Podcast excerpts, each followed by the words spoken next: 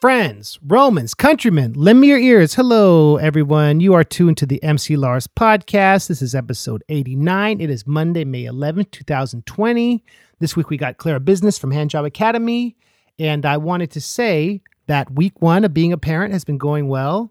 I posted about this on Facebook and Instagram, but I'm learning that it's kind of like touring, right? You have moments of 15 minute productivity if you communicate with your partner to get stuff done. And I feel like I've been really focusing. I got a video out. I did two songs, two verses. I did two Patreon songs, which are the um, Civil War and Black Panther songs. I'm dropping this collab that I've been working on for a while. It's called Revenge of the Nerds 2. We've been working on the new arrangement. That's an epic track I am dropping in a few weeks with Mega Ran, Frontalot Beefy, Schaffer, Sky Blue, Whitey Cracker, Lexa Lexicon artists, and former Fat Boys. And it's kind of an updated version of Revenge of the Nerds with some quarantine uh, wisdom. This week's episode is brought to you by the following Patreon Larsons. Shout out to the old ones, Andrew, Rhiannon, and Adam. Shout out to the new ones, Shauna, Kevin, and Clark. If you are an MC Lars Patreon supporter and you're supporting at the $10 a song level, you are going to get a signed drawing and three exclusive pins that are coming to your mailbox either this week or next. So check that out. And uh, yeah, I wanted to give a shout out to Barbara, my mother in law, because we've been staying with her and her husband um, during the pandemic. And she has just been amazing. She's been helping us with laundry, cooking for us, helping sanitize bottles, taking the baby when we needed a break. Um, it's crazy. It's awesome. Being a dad is super fun. It's my perspective changed super quick. And a week ago, tomorrow, we brought him home. A week ago today, we brought him home and it's just been awesome. He's doing well. I'm sure this podcast will kind of take on a more parenting theme. And I know that's like some of you who aren't parents might be bored of that, but I'm still going to keep the MC Lars, you know, flavor going, the lit hop stuff, the stuff you like. I'm just growing, diversifying. It's all good. Speaking of diversification, I had a segment on the show where the Patreon supporters could come in and tell a story about when they first discovered my music or a concert. But I've changed that up. When our son was born, I made the Google voicemail a number where people could leave a message, like a message in a bottle for Atlas, that we're going to play him when he's older. So every week I'm going to play one of those messages um, in his first few months of him being here. So this is a new segment on the show called Letters to Atlas. Is he sleeping? Is he pooping? Just checking in. How's a little boy doing? These are some messages that you left. Wishing our little baby boy the best. Now it's time for Letters to Atlas. Please leave a message after the tone. Um, this message is actually for Atlas. What up, Atlas? It's Auntie E.T., aka Auntie Aaron. Um, you were just born two days ago, which is crazy to me. Today is Monday, May 4th, 2020. Um, I just wanted to thank you for being born. You're so cool already. I love you so much. So just like your mom. And I just wanted to thank you. Like you were born at such a crazy time and you brought so much joy to so many people. And, you know, that's such a gift. And I know that you will continue to bring joy to your family and everyone who loves you for a very, very, very long time. So I can't wait to meet you and I hope it's soon.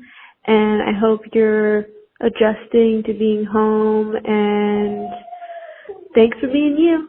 That's uh that's Oliver crying in the background. Sorry about that. All right, love you Atlas. Talk to you soon. Bye. That was Aaron who uh Aaron Tonkin who was a guest on the podcast and uh she did the speech at our wedding. Aaron, thank you. You were the first person to call, so I appreciate that. Okay, let's shift gears. Let's get into today's episode. Let's talk about Hand Job Academy. Last week Ash Wednesday was on the podcast. She is my wife, the mother of my son, and she's in a group that they had this run for four or five years, kind of like the Sex Pistols. They came in and made this huge impact, and then everyone kind of went to do solo projects and worked on other stuff. But the group is not officially broken up. They just haven't put out a lot of stuff together recently. Claire Business put out a project called Font Drama with Miss Eaves that is on Spotify. She did a solo video. She worked on a mixtape. She talks about all this stuff a really fascinating, cool, wonderful friend. And um, we get into a lot of stuff about like her Filipino heritage, what it's like living in LA versus New York, um, her just her experiences with being a woman in music and how people react to that, good and bad. And so it's really cool podcast with a wonderful writer, poet, performer, friend. And uh, yeah, so this is my interview with the incredible Claire Business on the MC Lars podcast.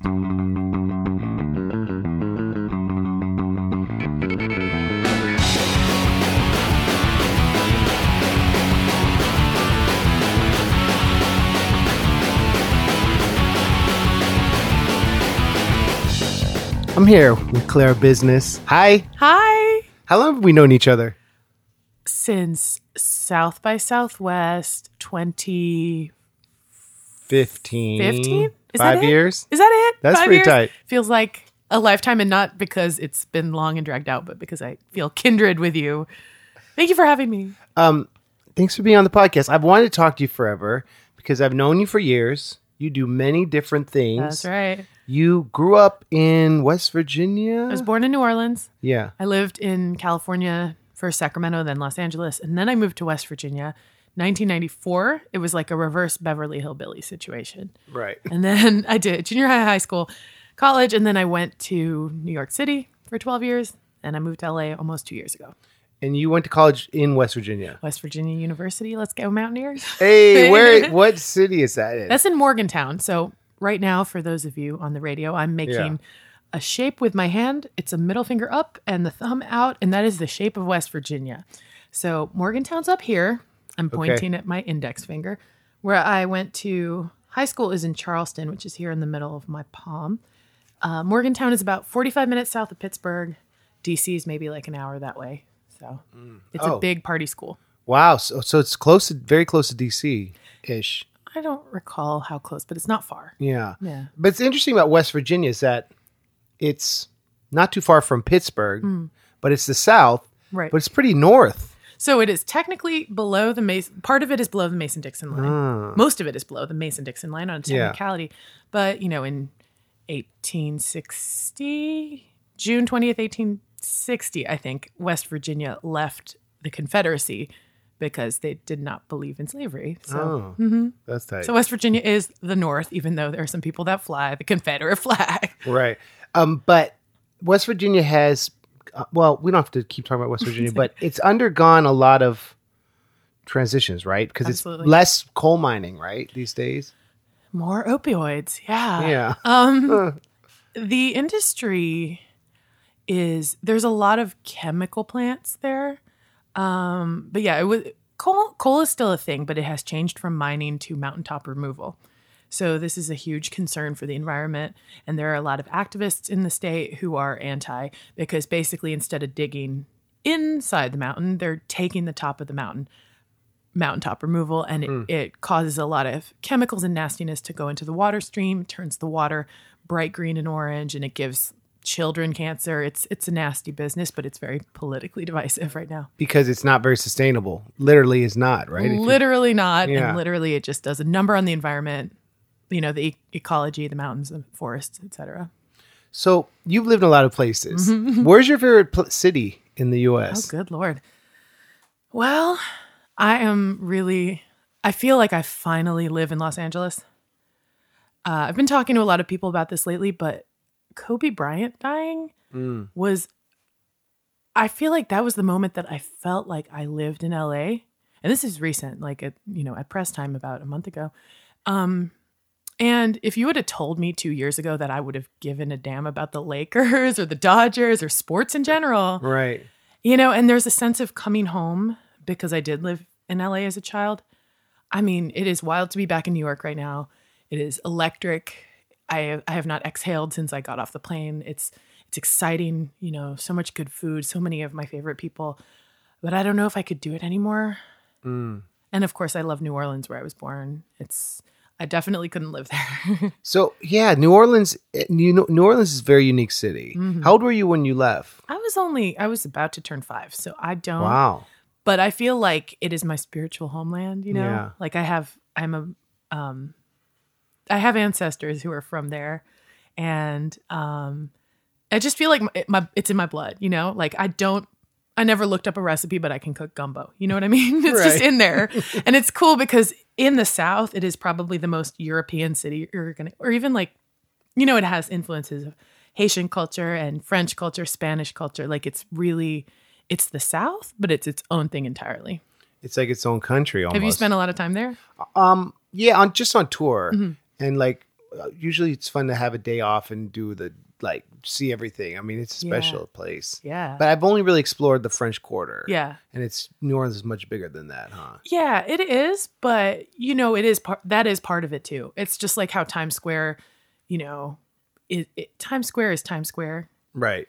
and even if it's cleaned up, you're still going to see that little sparkle of like what New York was in the 40s, you know, or the 30s. Like it's still, you know, and even in the 80s and 70s, like it's it is what it is. You got to see it when you're a tourist, and that's just that's valid too. you know? Right, right.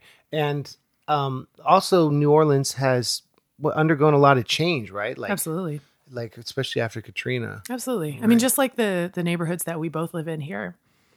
You know, after Katri- it is, I have not, I have not been back in a handful of years, probably since I've met you.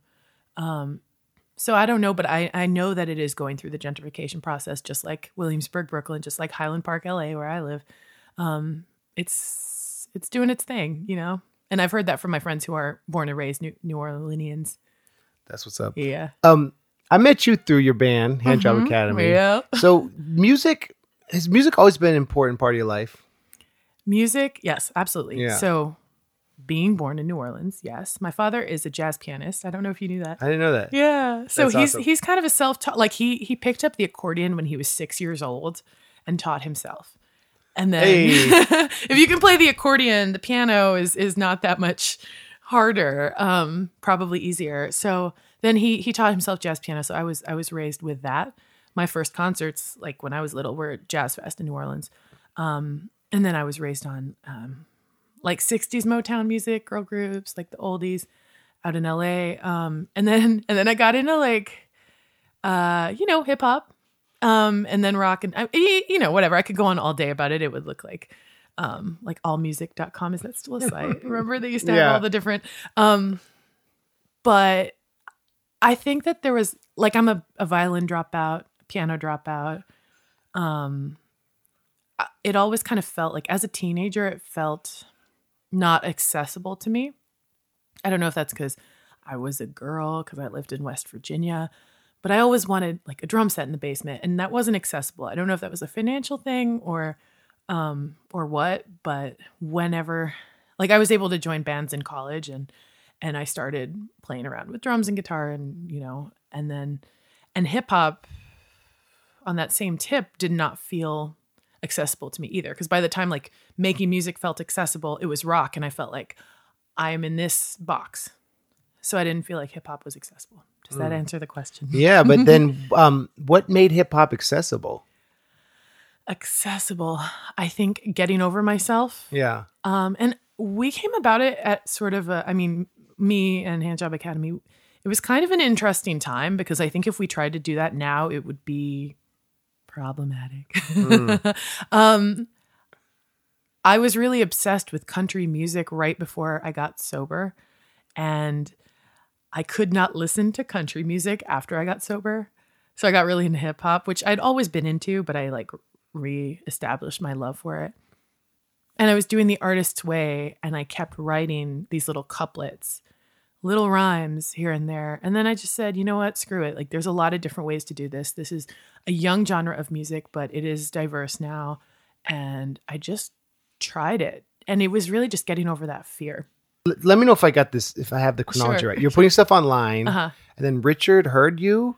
I approached Richard. Oh, So I had yeah. yeah. I had made a rap song and I connected with a friend who was like retired from rap and we started kind of working together and then I met Ashley and we started working together and at that point and then I think Uncle Max joined joined up and then we um we together reached out to Richard who had just I just went online and I was like who's who's a good producer did you know he was in New York?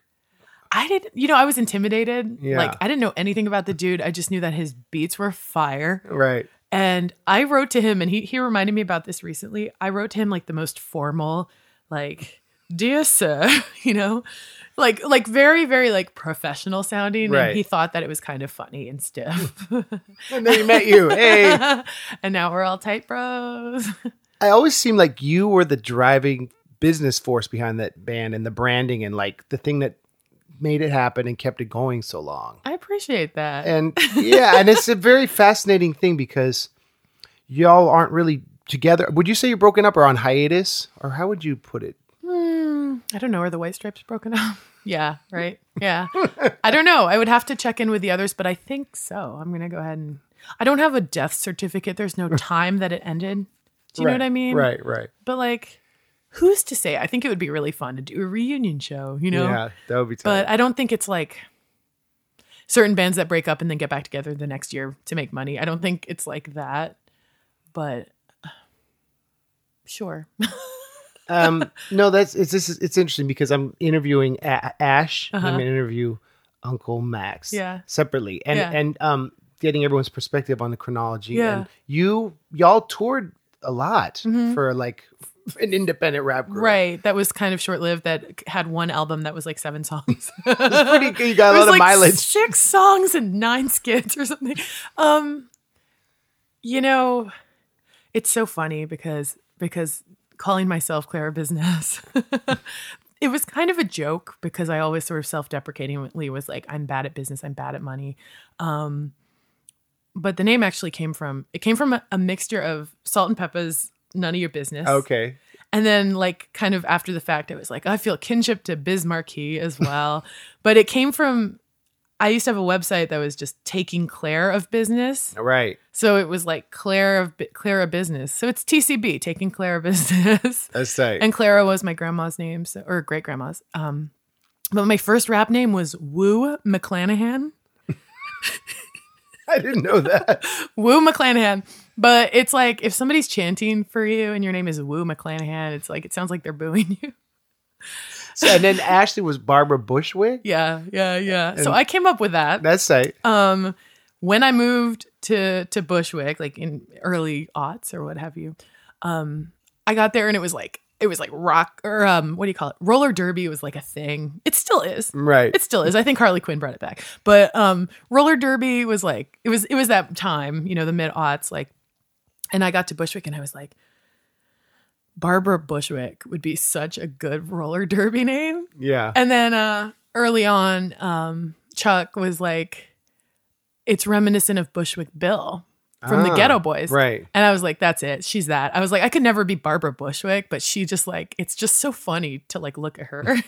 Right. Think of her as that. When you started, there was a third person who was a dude, right? Yeah, yeah. Who Chuck, left? Chuck Benet Ramsey. and he went solo or something? Or he did a record with uh, the homie Monty. Uh, they were in this group called Crazy Low Budget. You should have him on, have him talk about it. that'd be tight. He's a super talented dude. They're both super, super talented dudes. so it's everything is good, is amiable and kind. I don't know.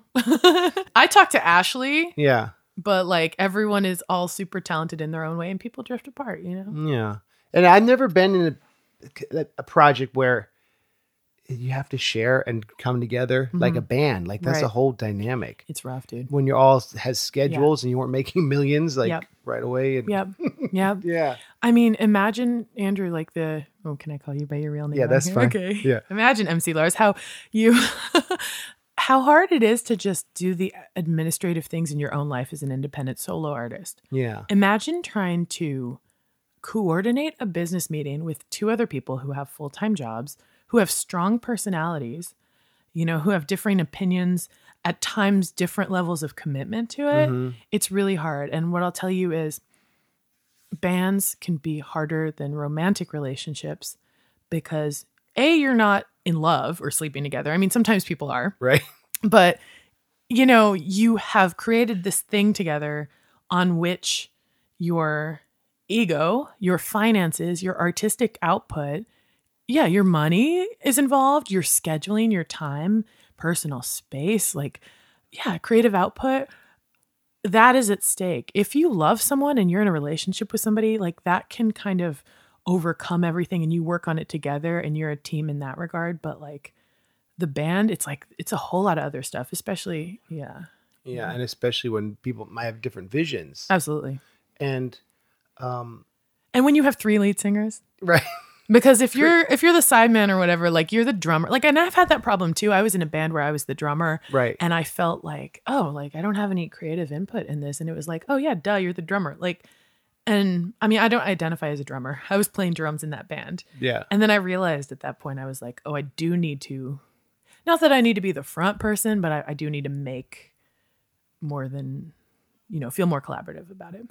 Where do you think creatively you were like a moment where it's like you both you all got together the the best and like Mm-hmm. made the best stuff like was it recording or touring where do you feel like Well, I've heard people say, and I can absolutely stand by this, and the Beatles in Munich can stand by this. Live tours are worth a thousand rehearsals. Yeah. Like live shows. So, like, one live show is worth 10 rehearsals, yeah 10 band practices, 100%. Because, and somebody else said, I think it was my old my old bandmate Jessica Numsawan Kitchkul. She's from this band Heliotropes, um, and I was in that band like in again like late aughts, and uh, she said that she loved to watch a band when they looked like they were having fun. You know, and when you see them smiling at each other and like having a good time, she was like, "That's one of my favorite things to see on stage," and I always kind of took that with me, and I think that I will honestly say that I think we were better live than on recording. And that's kind of rare. And I think it's because of the energy, you know? the uniqueness Yeah. of your songs Yeah. Yeah. It was fun. Yeah, I remember watching. I first saw y'all at South by Southwest, and then the second year when you played, just seeing the the uh, how much more professional you got in that year and Thank tight. you. And So that was 2016. was that the that was your last South by, right? I only went myself twice. Yeah. And I have the yellow backpack, which was the year I didn't go. So that was 2017. So I went Oh. 15 and 16. Okay. The irony is that like I think that things were most poppin' for us. Let's see. So uh Shark Week came out in 2013. So that was our first like viral thing. And then that next year, I think we did the East Coast USA tour and then we did the album. I think we put the album out after the tour. I don't remember in 2014 because I don't think we had the album. Mm. I honestly don't remember. This is crazy. Did you have merch like shirts and stuff? We or- sold merch on the tour. Yeah. In in the UK, sorry, I should say. Yeah. So we had yeah, we always had I always made these DIY. I wish I had a, a whole one still, but I used to make those like one sheet scenes, you know. You can like take one piece of paper, I'm sure you've done it. Take one piece of paper and then fold it and then cut it a certain way so that it's a tiny little comic book. So I would hand draw, excuse me, these comic books featuring us. And I did a series of three of them. And then I made stickers and I put it all in a little Ziploc bag with like, uh, you know, a thing. Like it was completely DIY. Yeah. I was the one making that merch. We have our super talented friend, Zebediah Keneally. He drew, he had this drawing. He must have posted it on Instagram and it was a lady with three butt cheeks. And I saw it and I was like, can I buy that design from you? Because that, I wanted an iconic punk logo, like Right. Milo from the Descendents. Right. That's right. what I had in mind when I saw Three Cheeks. Yeah, that is pretty amazing. Yeah. And that was the sticker. I remember seeing it.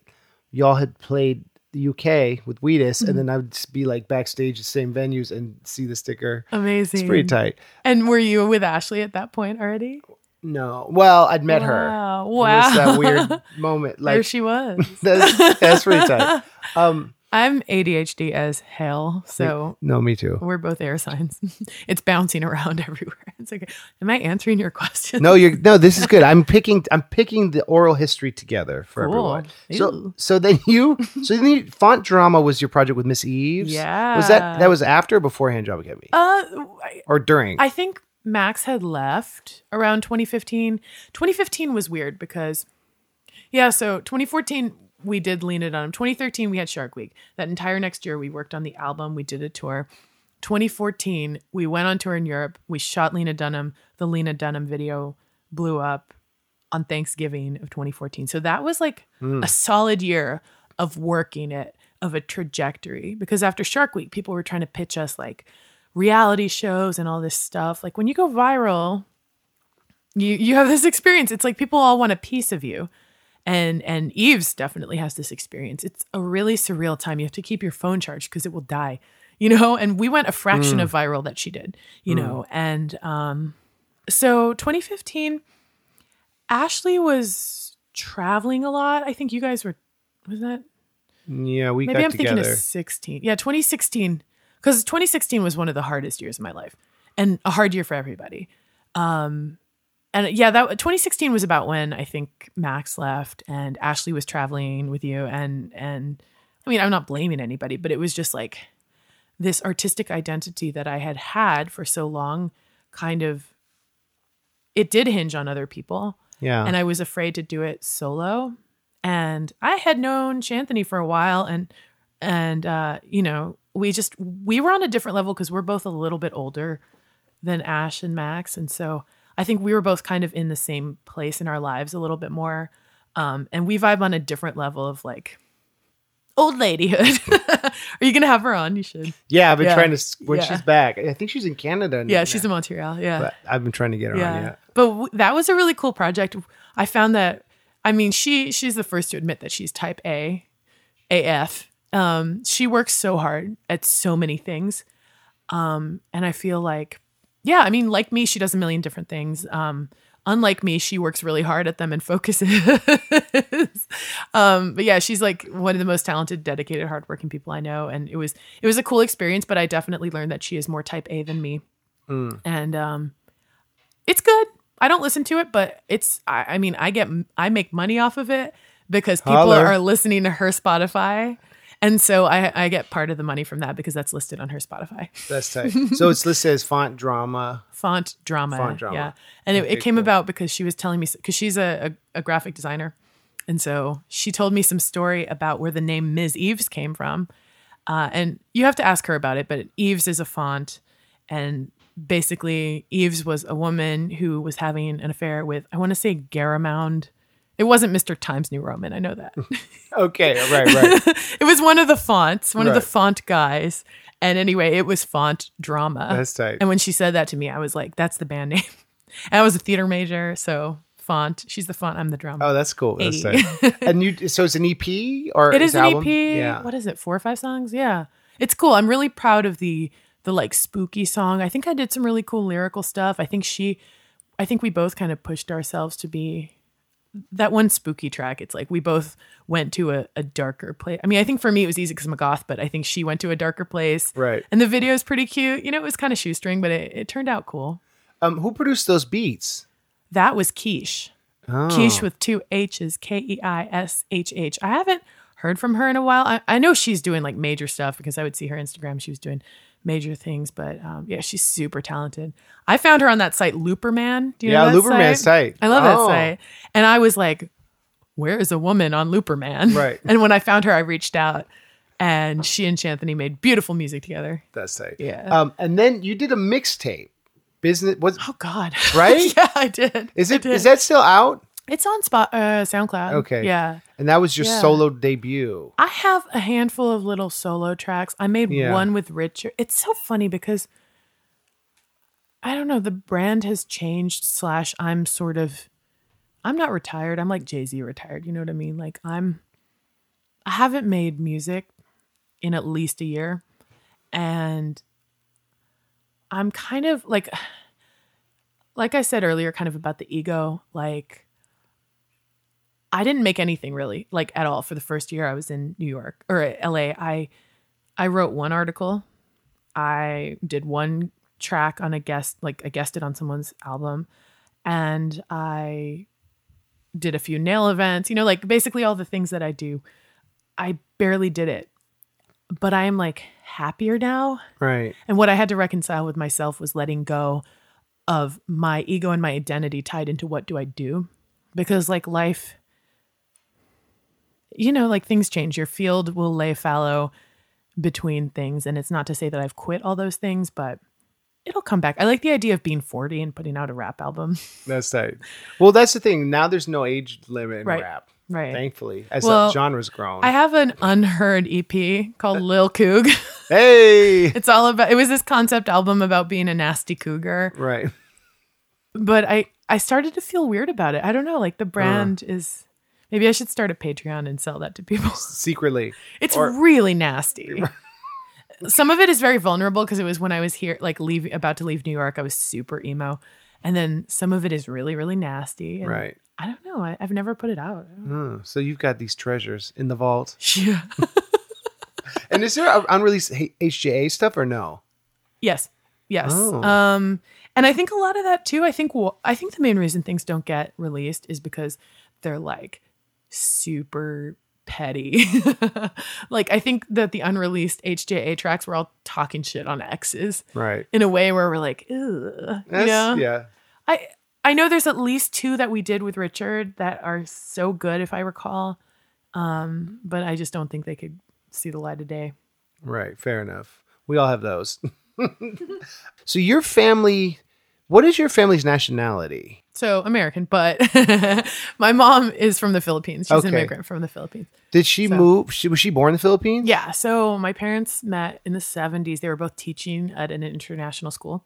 So my Oh. dad was teaching music and English. My mom Yeah. was teaching art. So I am one of those like second generation artists or whatever.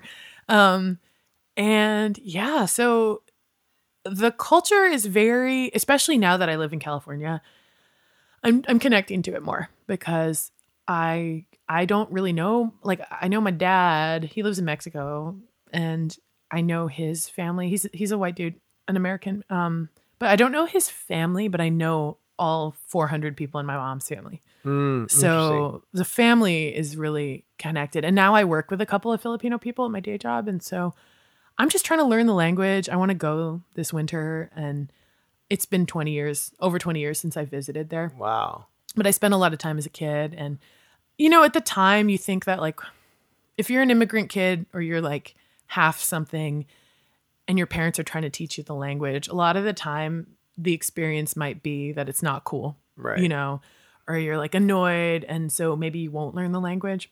Um, but now I'm I'm trying to connect to it, you know. So, and I live in a very Mexican neighborhood, and a, lot of my friends are Mexican in LA, and so I'm learning Spanish, and it's there's a lot of crossover between the cultures, and so I don't know, it just it feels like home in that regard. That's So, cool. yeah. Does LA have a like a really strong Filipino population? Yeah, for Yeah. sure. Yeah, I mean it's it'll be like different suburbs. Like there is a historic Filipino town in downtown LA and you're going to have like um businesses and food, but where my family lives out in West Covina there's a lot. And then yeah, there's there's other neighborhoods. Um, what are some Filipino foods? Oh, well, well. Can I ask about that? Sure. Yeah. So if you want to like boil it down very generally, um, the culture is a mixture of the indigenous people, the Spanish conquistadors, the Chinese merchants that made their way over, and then 50 years of American rule. So the food that you're going to get is going to be like a mixture of that. So we have paella, you know, like a Spanish food with seafood and rice on a big dish, and then you have um, a lot of pork. Um, you have a lot of pancit noodles, which is like very Chinese influenced, and they have like many different styles. So it's really greasy. Um, there's a lot of meat, a lot of pork, a lot of seafood. Um, meat is not like one main dish necessarily. It's going to be more like mixed into something. Uh, unless you have like adobo chicken or uh, lechon, which is like a big pig, which they have in Puerto Rico and stuff too. Um, the desserts are my favorite. Yeah. I mean, we use spam, you know, it's definitely carnivorous. That's right. Wait, Yeah. would you say adobo chicken? Yeah. What's so- I never heard of that term. So that is a. I mean, you can do it with different uh, meats, but most of the time it's it's chicken. It is well, it's a Spanish word too, but they the Spanish seasoning adobo is something different. Um, but you can buy it in those little cubes from Goya. Um, but how to describe it? It's it's sort of vinegar based. It's a brown sauce. The chicken is stewed for many hours, so there's going to be bay leaf. I think soy sauce. I've never cooked it. I need to learn how. Um, but it's like a very vinegary, sometimes kind of sweet. And it's just the bomb over rice. You just rice and then the chicken, and then you get the sauce and you pour the sauce over the rice, and it's just delicious. Yeah. I want to make a vegan one, like a That's faux right. dobo. yeah. Do you so have you so moving back Mm-hmm. to LA, does it feel like you've connected more with your mom's like culture and your Filipino culture? Yeah, I think so. Has that been kind of like a nice does it feel like coming home to yourself in a way or you know, when you are biracial or bicultural or mixed or what have you, you're always going to feel out of place in either place. Um, but you know, I for the most part, I think pass for white. I I don't know. I, I honestly am still navigating all that stuff. My sister literally wrote her college entrance exam on that, you know, and studied Uh. that in undergrad and stuff. And I think coming home to it, I am always going to stand out in the Philippines. P- Filipino people are not going to notice me and think that I am one of them necessarily, um, but they are charmed to learn that I am. And anymore, it's you know I used to get kind of offended when people online would be like, "White girls, blah blah blah, white girls, blah blah blah," Right. and I think it's because I really felt like a white girl for a long time, and then I realized like that I wasn't. yeah, I, you know, and it's like I I am white, but like I am Asian. You know, I am brown. I'm like the lightest beigest brown person, but I'm a brown Asian. Hmm, You know, and and and it's been a long time coming to that identity, which is crazy because I'm almost 40. You know, um and it's weird. It's weird, but I do I do benefit from many many many white privileges. Right. That's inter- it's interesting you can admit that and talk about Oh, that. yeah. Like what's what is one you've experienced if you want oh to go into it. sure. Yeah. Um God, I don't know. I mean, like everything. Like I pass for a white person. I, I'm on. It's so Yeah. funny. I'm not sure because I think people of color generally look at me and see that I'm not white, and I think white people look at me and see that I'm white.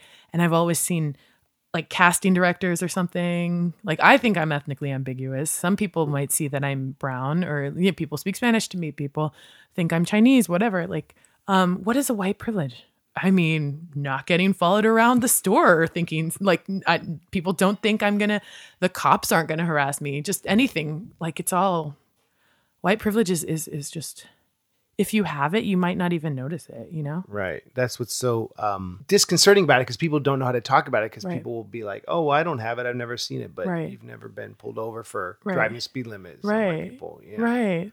Yeah. Yeah. It's like I'm my brain's almost too fried to go into it right now. Right. No, I feel you. It's a, it's a big topic. Yeah, no, it's a good question. And um yeah, no, it's a really good question. But I mean, I think my whole life I have felt out of place and I think growing up in West Virginia, I thought, "Oh, well, I'm a weirdo goth kid and I think I'm just weird." And I was connecting with a friend recently from West Virginia um who I grew up with and we were talking and I was like, "You know what? I was like a queer person of color." Like Mm. not for nothing like that is a thing that will make you feel out of place and i just kind of thought i was just weird i had I, i've been i've been like closeted in a lot of ways for most of my life like i'm not very i'm like very uh ambiguous about a lot of stuff you know um because i don't because i'm just me i don't need to be like i'm a queer person of color you know but more and more i am and it's weird because a lot of people will say I don't think it should matter. I don't think labels should matter. And what's interesting about that is that the people who say that are the people for whom identity might not be important because they benefit from those culture, the the privileges and culture. That they have. Yeah. Right. Like I don't think labels are important and that's because it's somebody who might not be used to using someone's pronoun um you know or Right. you know and and then the other people who say I don't think labels are important are people that truly transcend. Like there are some Gen Z mofos who are like you know, just like completely racially diverse, completely gender diverse. And like those are the people who say that. So it's it's like the opposite ends of the spectrum are the people who don't. But for me, I need to say, you know, I'm a Filipino, bisexual, ADHD, recovering alcoholic, almost 40. Like I need to say my things because to me it helps me connect with people. And when I write an article or something, someone else will say, I'm half Filipino and ADHD and bisexual. And like I mm. I connect with you. And that's why it's important to me, you know? And like, yeah. How did it feel like being painted with the nerdcore or being in that scene? Did it ever feel like I don't know, being a being a queer person of color Yeah. that it was kind of like an exclusive scene or like or how did that feel? Well, I think that nerd culture, cis het male, mostly white, but not necessarily male, uh, nerd, nerd culture in general can be terrifying. You know, and I mean, I'm about your age, and I think that like we were like like at the in the 80s it was like revenge of the nerds it was like nerds were this put upon culture by jocks and chads and beckys and then but if you revisit that movie you'll see how fucking like rapey and like messed up it is i don't even like to use the word rapey because it's infantilizing but you know it's it's really nasty. And i think that there's a lot of toxic misogyny in nerd culture. Like i you know like like for like the well actually you know and how terrifying reddit is and how Right. how terrifying it is to be out as a female as a feminist online. We receive death threats and rape threats and doxing. And it's just like it's so yucky to feel scared on the internet. And it's so creepy that guys who are, you know, angry because they feel like betas in the world want to scare other people. And I think it's just because, like, toxic masculinity, men aren't allowed to have feelings in our culture. And so they become school shooters. Right. Yeah. Whoa. what was the question? the question was, was it weird, Nerd alienating, or part of that nerd core, mm-hmm. that showcase in Right. that scene. Right. I have a lot of nerdy interests, but I would probably be considered casual by most people. Um, and yeah, I mean, I felt like I had to front load my nerdy stuff when I was playing those shows or Right. Right. on those bills. Um, and it's like I, I have references to all across culture, historical, scientific. You know, there's a Doctor Who reference, there might be a Star Wars reference, but like I just absorb pop culture and and and other culture, and yeah, I it's it's it, again, it's like we could talk about it for hours. Um, but on the level of all the people that I worked with directly, and I did not work directly with everybody in Nerdcore. Um, but the guys, you know, you, Mega Ran, you know, Front a lot, Schaffer the Dark Lord, Schaffer the Dark Lord, aka the best like white cis male. I mean, I, I don't, I can't assume anything about Schaffer. I know he's kind of on the, he's on my wavelength on some levels, but you know, um, lot, on lots of levels. Um, but you know, he always makes that speech um to his fans, like, guys, don't rape, and tell your friends not to rape. Right. And I think he's a true, you know, feminist ally dude, you know? And I think a lot of like a lot of people in that he's he's using his privilege of who he is to speak to people that will only listen to him. Who won't listen to women Right. or people of color, you know, about that because they're, th- those opinions don't matter to them, but he a white dude, they will listen to him. Right. And so that's what you guys should be doing, Right. you know? Like speaking, not being afraid Yeah. of being called snowflakes for doing Yeah. that. Who cares? Speak right? up for the disenfranchised on Yeah. like to the people that will listen to you without being you know, of course you don't want to like speak on behalf of the marginalized people, but Right. but you know, and you've always been like I saw in one time it there was a tweet that you made and somebody had responded to it and I was just like, "See, MC Lars is a real one because I think it was during the police brutality stuff. Like there was Mm. just so much going on. It was Mike Brown, you know, it was um god, like just all the guys like it, there was a 24-hour period where like three black men were killed by police you know in 24 hours and you said something i don't remember what you said but you you made a statement or you shared a link or something and i remember one of your fans had responded and was just like thank you for saying this nobody else in this scene is saying anything Wow. you know i mean i'm sure like the the african american you know folks in the in the scene were saying something i, I i'm sh- i know for a fact they were but but you were the only like white guy that said anything and i think thank you for No, being that's sweet. I that guy that's sweet. Um, well, I think I appreciate you saying that, and I think it's really, it's just very important to. This we got in some deep territory, but this is, I think, mm-hmm. really good co- mm-hmm. to talk about. Nerd culture is a lot about what's familiar, mm-hmm. um, and I think a lot of people, and that's people and the fans and stuff, sometimes ha- might be on the spectrum, might be depressed, might be dealing with things, might not know how to relate to other people, and and the music helps them feel connected. And I think that using it to talk about this stuff is really important. Mm-hmm. And like I learned from you about what cisgender mm-hmm. versus mm-hmm. transgender and like having conversations with people that we can learn from and not being afraid of being coming off as too political or too preachy right because Right. that's what music needs independent music has Right. the privilege to Right. be independent. Yeah. I mean, be true to yourself too.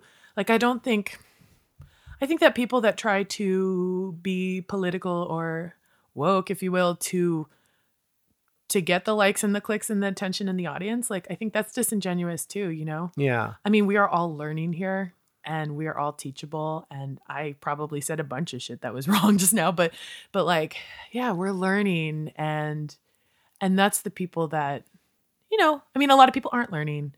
And I do feel for the people with the neurodivergent and the mentally ill and the Mm. because I, I I I walk through the world with that too. And um yeah, it's a lot. It's a lot to just be in the world and exist in the world and relate to people.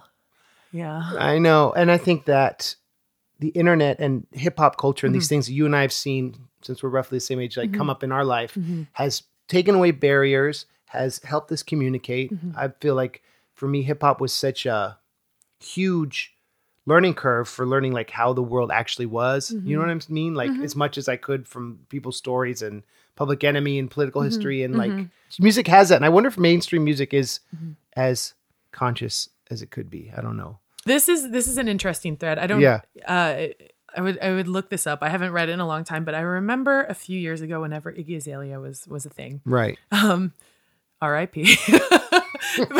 whenever she was a thing, and she was just saying all this head ass shit online all the time, and Q-Tip gave her the most amazing education via Twitter, and it was very like.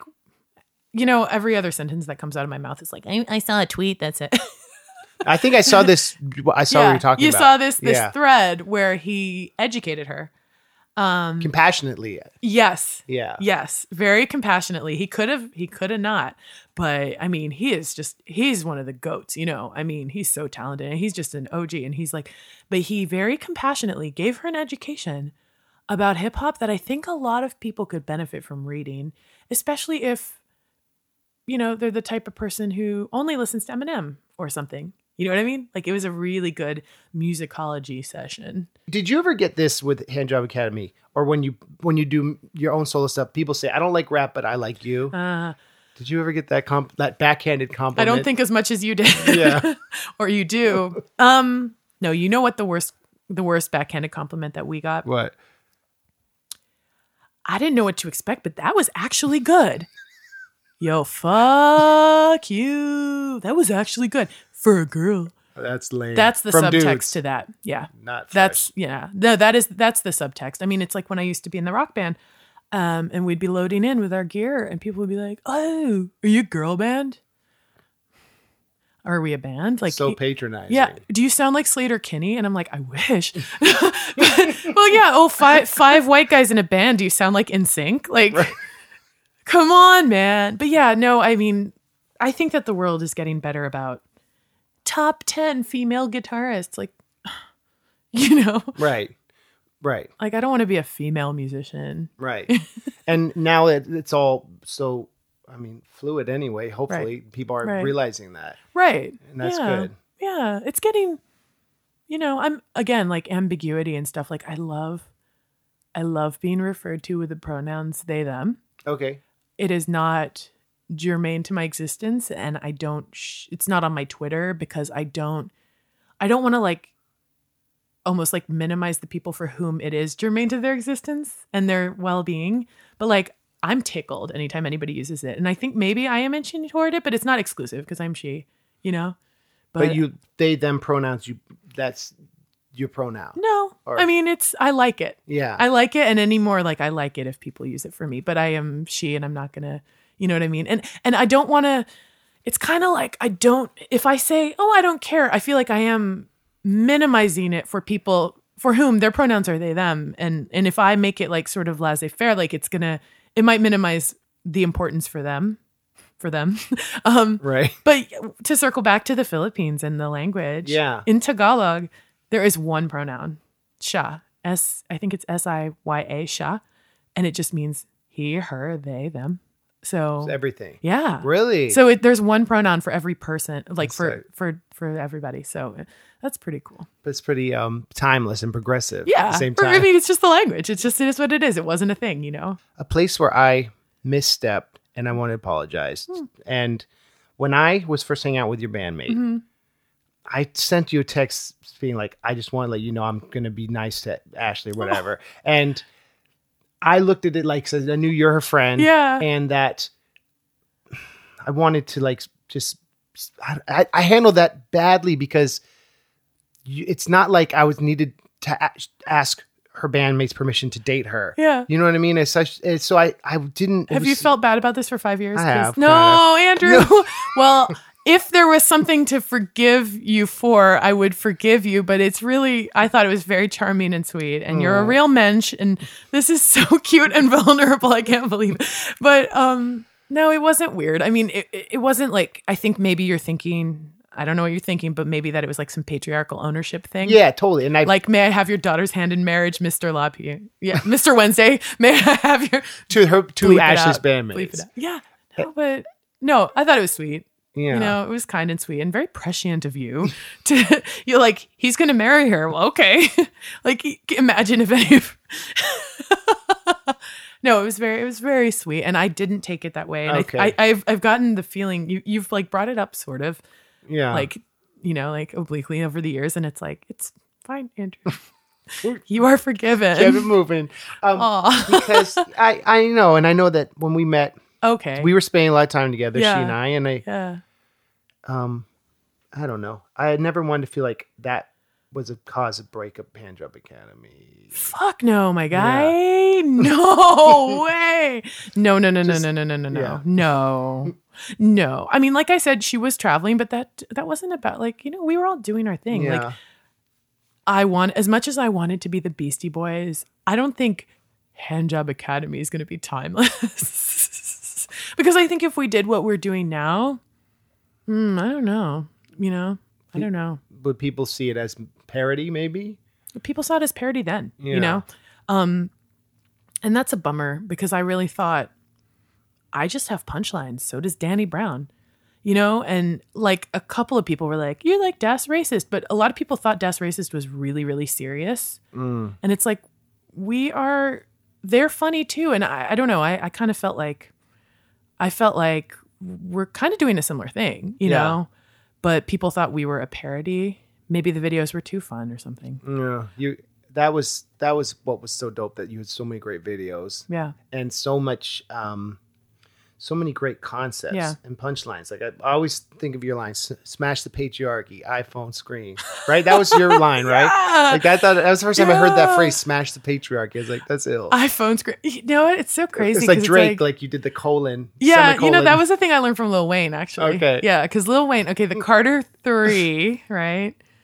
Carter Three. Yeah, came out in 2008, right and I listened to it like every single day. Like and lollipop and yeah, all yeah, I just was like, well, and I knew about Lil Wayne. You know, that's the homie from New Orleans. New Orleans. and um, I just, but I listened to like his mind. He's a Libra.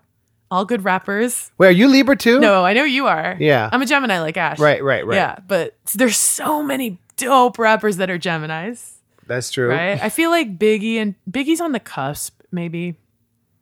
May 21st. That's the worst day. Yeah. Oh, Biggie- yeah. um, Biggie and then and then Tupac and wait is e40 a gemini E40, I believe. Remember we met Yeah. E40 together? Kendrick is. Yes, we did. But yeah, there's a bunch of dope ones. Um Waka Flocka. ah But yeah, yeah, Kendrick. Who else? I don't know. But there's there's several where it's kind of weird. Oh, Andre 3000, of course. that's tight Yeah. Um. Yeah, dude. This is awesome. this it's cool to talk about all this flavor I know. all this history Flavor. um what so okay i had brendan on from Wheatus, oh, nice. and he told me straight how y'all randomly met on a Yeah. subway is that true Yes. so tell that story Yes. your version of it Okay. so I something was going on about House of Vans. oh you had one of your shows there maybe Oh no! I think I was. I might have been on the subway, and I ran into Chuck. God, what's his last name? Chuck, who works at House of Vans. oh, okay He's got a little dog named Norman. Chuck, I'm sorry, I can't remember your name. Um, anyway, I ran into this cat who was like front of house dude, sound dude. He was the dude at House of Vans, and we were playing a show. And I think I was chatting with him about it. And my God, I can't remember. And and then he got out, and I said goodbye to him. And Brendan was like, "Oh, Vans, blah blah blah." And then he goes, and I, you know, he was just like, "What do you do?" And I was like, "Who is this weirdo talking to me?" You know, because I was like in New York mode and whatever. Um, and you didn't recognize him obviously no, I didn't. Yeah. But I, yeah, I'm, I'm in my own world and whatever. right And um, and he was like, even though I totally knew his band, I totally knew his songs and stuff. Um, and I said, "Oh yeah, I'm a rapper. You know, I do this thing." And he's like, "Oh, I'm friends with all these these nerdcore guys." And I was like, "Who?" You're like get away from me and he he dropped your name, and he dropped he dropped Frontalot's name, that's funny and then we kind of bro down. You know, like that was that's cool you were in a mind state to have a music conversation you know, I don't know what it was. Like it's just New York, you know, people just start talking to you and everything's connected. yeah I think it's a really, really, really small world, and people that are doing things within a scene. What I liked about living here was that I was just I was just connected to a lot of people. I was a guy away from a guy. Like anything you needed, I knew somebody who did that, or I knew somebody who knew somebody who did that. Right. You know what I mean? That's tight. And So- part of, you talked earlier about being sober. Mhm. Can we talk about that? Yeah, let's talk about it. So it's such a good podcast topic. it's a yeah right. Just a big New York network of people Sure. who don't yeah. drink or do stuff, and that's tight, right? So tight. how is without speaking specifically? Sure. Are the communities on New York and LA different? Well, to tell on myself, I don't think I participate as much in the community in LA as I do out here. I think, you know, I don't have a car out there. Um, I don't like I don't think I connect as much, but also since it's been almost 11 years, I feel like it's not that I'm cured. Eleven years. Wow. yeah. It's amazing. But I feel like I don't I'm not leaning on the community as much and I think LA a lot of people would say it's hard to make friends. It's very isolated out there and I was like, I'm fine. I make friends everywhere and it's like they're right. Mm. It is. It is hard. And if you have a friend who lives in West Hollywood, like that's a that's a long distance friendship if you live in the east side or something. Um, so how are they different? People in LA, a lot of people are quote Cali sober, which means they smoke weed. A lot of people smoke weed and go to 12 step meetings and you know um and and they're doing their thing. It's like if you want to quit drinking, quit drinking. That's cool. yeah. I personally would not consider myself sober if I smoked weed. Um, but you know, I don't know. I, there's no wrong way to do it. And if smoking weed is keeping you off heroin, go for it. Right. Right. I'm not here to judge you, but I'm not. I don't think I would consider them sober, but it's not up to me what, you know, it's only up to you what you consider. So that's definitely not hurting me. Between the coasts. Like I don't think you people in New York would be Yeah. considered sober. And it's just not a weed culture out here. It's not Yeah. totally legal. You know, it's it's just not permeating the way it is in California. so here's a there's this might be a controversial question. Do you Mm. think the legalization of weed has been good for California or not? I couldn't tell you what it was like before. Okay. Um, I can't speak to like the political or the economic impacts of it. I think it's great that it's legal. Yeah. I think that it's great that it's legal. And since I don't partake, I'm not super clued into it. But it's so funny because like all the weird little cultural stuff that actual stoners find annoying, I am tickled by. Like I love Cheech and Chong. I love that poster with the alien that's like "Take me to your dealer." Like I think 420 is so hilarious. I want to support people that are in that industry. Right. You know, as long as it's ethical or whatever. I- You know, even even people that are doing it like illegally, it's like it's not hurting anybody. Like why is alcohol legal? You know, you don't smoke weed and beat your wife or wreck your car, you know? So, yeah, that's a good point. I think and and I think the rest of the country's catching on. yeah. Um Bernie. is it legal Bernie, that's right. is it legal it, it- I, I'm going to I'm guessing it's not in West Virginia. It, I no, I don't believe so. It's think- been a long time since I've been in West Virginia. Yeah. Yeah. It's um Not even medicinally or anything. is it like what it's like half the country is now legal? I don't rightly know. This the internet would know. well, Colorado, right? Washington State. Ma- Massachusetts, Massachusetts. That makes sense. California, um, Where's Ben and? Alaska. Oh, word. Yeah. All the- oh, yeah. States You've been to. Alaska, right? Yeah, Alaska's great. Yeah. Have you been? I'm dying to go. It's great. Yeah, I need to go. um, I've been to Anchorage a lot, and then Homer once. Nice. You played there? Yeah. Cool. And um, Didn't you guys go on a cruise or was that her on her own? I think it was just Ash. Oh, cool. I, al- I always wanted to do that. I want to go. Wanna But go. Alaskan people are very um, friendly. Yeah. And so beautiful. Yeah. And the sun doesn't set in the summer. Oh, hell yeah. so that's pretty tight. Um, and I want to go to the North Slope, which is Oh, like cool. the top, obviously. And Yeah. they have a town up there. The old name of it's Barrow. They changed Hmm, it. Okay. But um, yeah, it's always been a dream to do like a workshop in school there. that would be so with cool. With a lot of like native Yeah. kids and. I don't know. Let me ask you this. Yeah. You're Scandinavian, right? Yeah. What's your DNA test? Say Oh. it's Norwegian? That's Yeah. a good question. No one's ever asked me that. Um, yeah. Danish Uh huh. mixed with um, Br- British. Okay. And then my, my dad's side came to from Denmark to New Zealand. Okay. and then his dad came to Australia. Australia, Then he yeah. came, and then my mom's family's all Swedish and English. Oh, English. cool. So Okay, so Swedish and Danish are your. Do you Yeah. feel? Because I, I find I'm so fascinated by those cultures. Did you see Midsummer?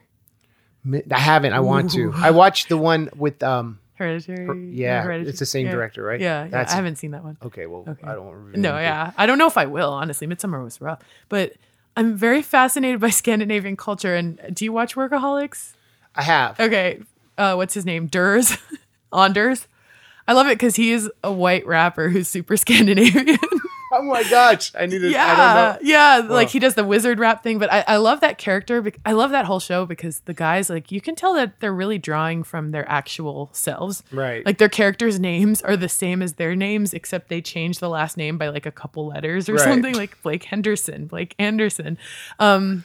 Anyway, yeah, I just I, I'm always tickled when I see it. It's not that it reminds you me of you, but it's just like it's a weird coincidence. Um, well, the thing, yeah, that's why I picked the stage name Lars because I thought Mhm. it'd be funny to play up that juxtaposition. Yeah. and it's like that thing you were saying. Oh, I didn't expect this to be good. Yeah. if you see MC Lars, you think that's going to be the worst thing yeah, ever. like Lederhosen. Okay. But Yeah. it's it's an interesting thing because my mom is really into genealogy, Mhm. and just to be real, like Mhm. celebrating Yeah. European heritage Right. and stuff. It feels, Vikings. Yeah, people aren't trying to hear talk about it. Yeah. Like I used Yeah. to like well, I had a song straight out of Stockholm on the my first EP Yeah. stuff like that. And Yeah. um yeah, I'm not I, I'm not so in, interested in my Yeah. my racial background, but I'm Right. really I'm really interested in the New Zealand Australia Mhm. part of our family history Right. and right. that's always interesting. Yeah. That's I mean, it's your family history. And people always clown on like white people are like, and I'm part Ukrainian and I'm part Irish and I'm part and it's like that's Part a bummer. I'll tell you what I am and I'm hype about it though. 38% indigenous Filipino, 6% Chinese. That's what's up. You know what I'm saying? And then like um and then 12.5% Ashkenazi Jew, which was like a new one. I was really excited From your dad's side? Mhm. Okay. Yeah, I thought I was just French and whatever. And then the rest of it is is like so that's the spicy part and then the rest is you know, I think that there's like Italian, Portuguese, Yeah. Spanish on the Filipino side, you know, and then on my mom's side and then I think the rest is just hillbilly white people. Um So we just got a really great note from my wonderful wife and your bandmate. Yeah. Do you want to read this on the air? chocolate lava cake ready. Oh, holler! I guess that's a wrap, huh? um, what was it? I was gonna say? Yeah. Do you would you ever, being twelve percent Jewish, like Yeah. celebrate Hanukkah or anything like that? Do you feel connected to that? so part of twelve culture? percent is one eighth. That Yeah. means I got one night of Hanukkah. Okay. Christmas Eve or, or the day after Christmas. Right, or the 18th or whatever. Um, it's on my dad's side, so even on a technicality, I'm not. But Right. it's crazy because I learned that around the time that I had been in New York for 10 years, and I was like, "This is my Oh, gift." Now I'm a right. Jew, you know. And I just, I always had these dreams, these like past life dreams about being in the Holocaust and about being. Like I just always had this connection to Russian, like Russia, Really? the literature and the like. Like again, you know, like I said, I can cook gumbo without a recipe. I can cook borscht without a res- recipe. Borscht without a recipe. but yeah, it's just I think That's that right. these things are in your blood. And um, to speak on the topic of genealogy, it's funny. Yeah. One of my most favorite podcasts I was telling you about the other day, Ologies with Right. Alie Ward. Uh, she had a guest recently about genealogy, and he was a, an African American guy, and. I always kind of thought genealogy was for white dudes, you know, because my father's really into it. He can trace us back to Charlemagne, you know. Jeez. I know. That's tight. Isn't that tight? Yeah. That's tight. and I met a friend, um, my friend Kate. She's this badass economist. Uh, she's just like super punk, covered in tattoos, like badass, like like awesome, awesome lady. And she and I were talking, and she said, "Well, part of my family founded Mobile, Alabama." And I said, "Part of my family founded Mobile, Alabama." And I busted out the book, and I found a paragraph that had her family name and my family name and we were unfortunately fighting the Indians. Um, Together. ugh, but you know, Wow. yeah, So your great great great grandpa or somebody knew her. like many many greats, like Or- 1600s or something. That's crazy. Yeah, Um, but one of those dudes was half Indian too. where do you want? Where do you like recommend people follow you online? Yeah, you know, I'm I'm kind of taking a break from Twitter, which is so good for my serenity. You had like a huge viral tweet. Oh, good lord! It'll ruin your life. You got to be careful what you wish Yeah. for. but it was it was cool. I mean, you can see it on my pinned tweets. It's C L A R A B I Z N ass Clara Biznass. It's in the show notes. Um, so I'm I'm on Twitter and Instagram. Those are the main ones. If you really want to go digging for my music, it's on, you know, it's on Spotify. It's on SoundCloud with Hand Job Academy and Solo. I want to end with a song of yours. Oh my goodness. I didn't ask you before, but is there Uh-huh. anything that comes to mind that like you're particularly proud of? We could drop at the end here. Um, some of the, you know, it's so weird. I, I feel like I haven't even listened to myself. Like, you know, you make a song and you listen to it obsessively. I don't know about you, but I listen to it obsessively during the mixing and right right before I drop it, and then I never listen to it again. Okay. Art Burner. Golly, which one were you gonna play? I don't know because I didn't know if you wanted Yeah. font drum or solo or HJ. I mean, I'm like, what? Do, what? Did, what have I even put out? I always like I'm so Yeah. whack. I love that one. Play that one. Yeah, okay. Because I was That's talking about Lord Byron. I really, Yeah. I feel like you were, you might have been on my mind. Did I know you then? No, I probably didn't then. But I like that lyric. I was, you were on my mind before I knew you. hey. I learned how to rap from the poetry stacks. White shame on the track. Lord Byron swag. Is that the lyric? yes, what's up? That's a good line. Lord Byron. What a fucking metal, fucking gnarly dude, dude. And um We'll talk about literature next time. okay, that'll be for part 2. yeah. Lord Byron swag. Okay, well this is I'm so whack HJA with little freckles. Yeah, Is little guess? Yeah. Little Frex? Yeah, she's awesome. That's what's up. Yeah. Um Clara Business, thanks for being on the show. MC Lars, thank you for having me. This is so joyful. This is joyful. This and we did wow. Guess how long guess how long the podcast is without looking. One hour, three minutes. One hour, five minutes. How did you guess? I don't know. I don't know. We went long, but we went on some good Well, topics. you can edit it. Nah, nah. Ah. Maybe maybe a little bit. All right. Okay, bye. Bye.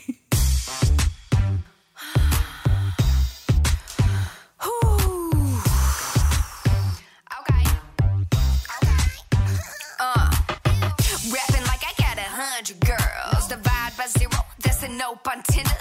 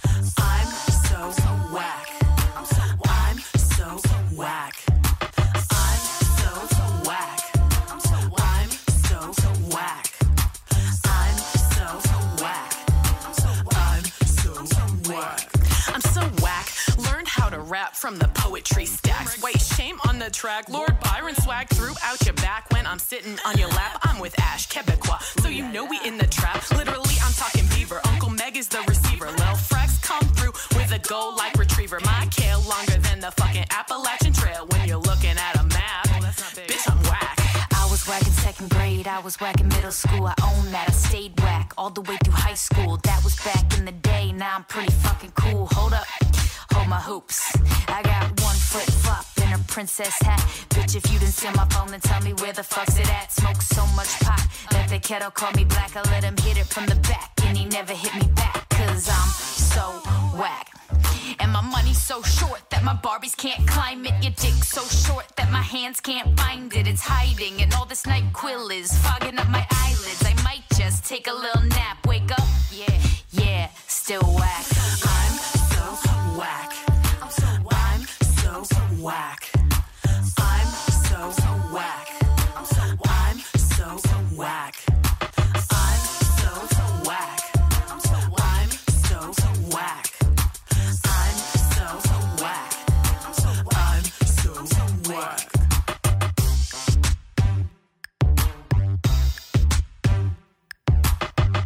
That's like one of my favorite rap songs ever made.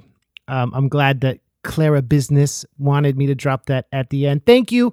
Be sure to check out her music and her social media, and let's keep it moving. It's time for the MC, MC Lars, Lars Patreon, Patreon Larson Larson of the of week. the week. This week we have Joseph in Arkansas calling with a show memory. MC Lars, this is Joseph from Arkansas. I first saw you in 2014 when you were touring with MC Chris and Dr. Awkward. Man, you rocked that show. Uh, lately you, uh, just went on the Friendalorian tour. Saw you down in Dallas. Brought my wife and my buddy with me. We, you rocked that show, you and STD and, uh, Dead Words. Totally awesome show. Keep up the good work. Love your work, buddy. Yeah! Cheer. Thank you, G. I sent you a shirt and some other goodies. I appreciate you, Joseph. Tune in next week. I'm going to talk to the third and final member of Hand Job Academy, Maximus Scaff, and it's going to be tight. We'll see you then. And uh, thank you, everyone. And yeah, everything's going well here. I appreciate y'all. And Claire, thanks for being on the podcast. Bye, everyone.